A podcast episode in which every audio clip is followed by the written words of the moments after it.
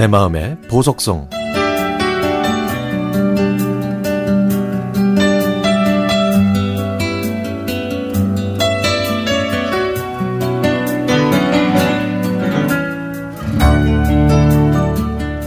날씨가 추워지니까 아침에 늦게 일어나서 겨우 씻게 되네요.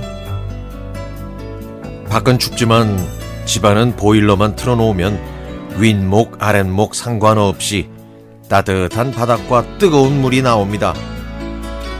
이렇게 따뜻한 물로 세수하니까 불현듯 제 어릴 때가 생각났습니다. 저희 집은 주택이었는데요.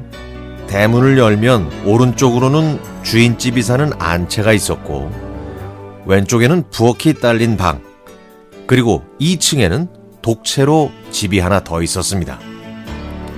예전에 방송됐던 드라마 한 지붕 세 가족에 나오는 집과 같은 구조였고 저희 가족은 그 드라마의 순돌이네 가족 같았죠.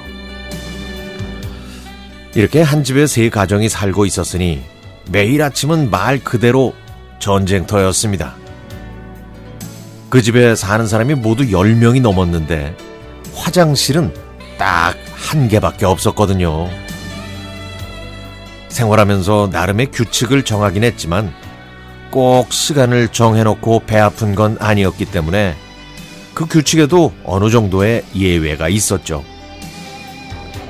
겨울이 되면 김장과 함께 연례 행사로 모두 모여서 연탄을 들여놨습니다. 주인집은 연탄을 마당 창고에 쌓아두었고 세입자들은 화장실로 가는 담장 옆에 백여 장씩 쌓아두었죠.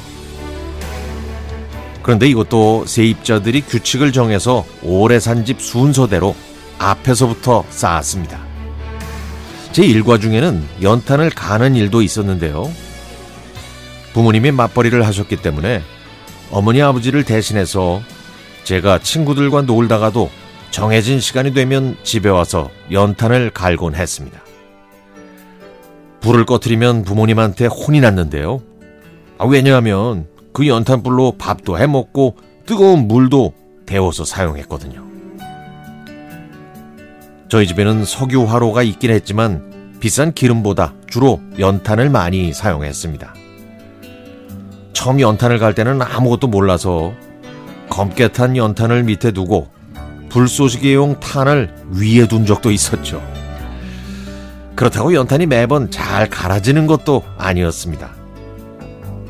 어느 때는 연탄 두 개가 붙어서 부엌 칼로 겨우 떼어낸 적도 있었거든요. 그렇게 연탄을 매일 쓰다 보면 분명히 탄이 떨어지는 집이 생기기 마련입니다. 그래서 아침마다 서로의 집을 노크하면서 연탄 좀 빌려달라고 하는 일이 자주 있었죠. 단지 연탄만 빌리는 게 아니라 쏘시개용 탄도 많이 빌려갔습니다. 나중에 번개탄이라는 게 등장해서 쏘시개용 탄 빌리는 횟수가 줄어들긴 했지만은요. 그나저나 어머니는 연탄이 부족했을 때 어떻게 해결했을까요? 그 비밀은 바로 접니다. 길가 쪽에 있는 방에는 지방에서 올라와 방직 공장을 다니면서 야간 고등학교를 다니던 누나 두 명이 살았는데요.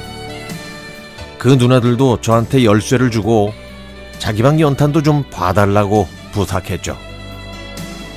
저는 누나들이 사용하는 방도 연탄이 꺼지지 않도록 완벽하게 임무를 수행했고, 그래서 어머니는 연탄이 부족할 때 그 누나들한테 쉽게 연탄을 빌릴 수가 있었습니다. 아, 이제 더 이상 연탄을 사용하지는 않지만 그래서 그런가요? 가끔 연탄을 사용하는 식당에 가서 연탄을 보고 이 연탄 타는 냄새를 맡으면 그 시절이 그렇게 생각나네요.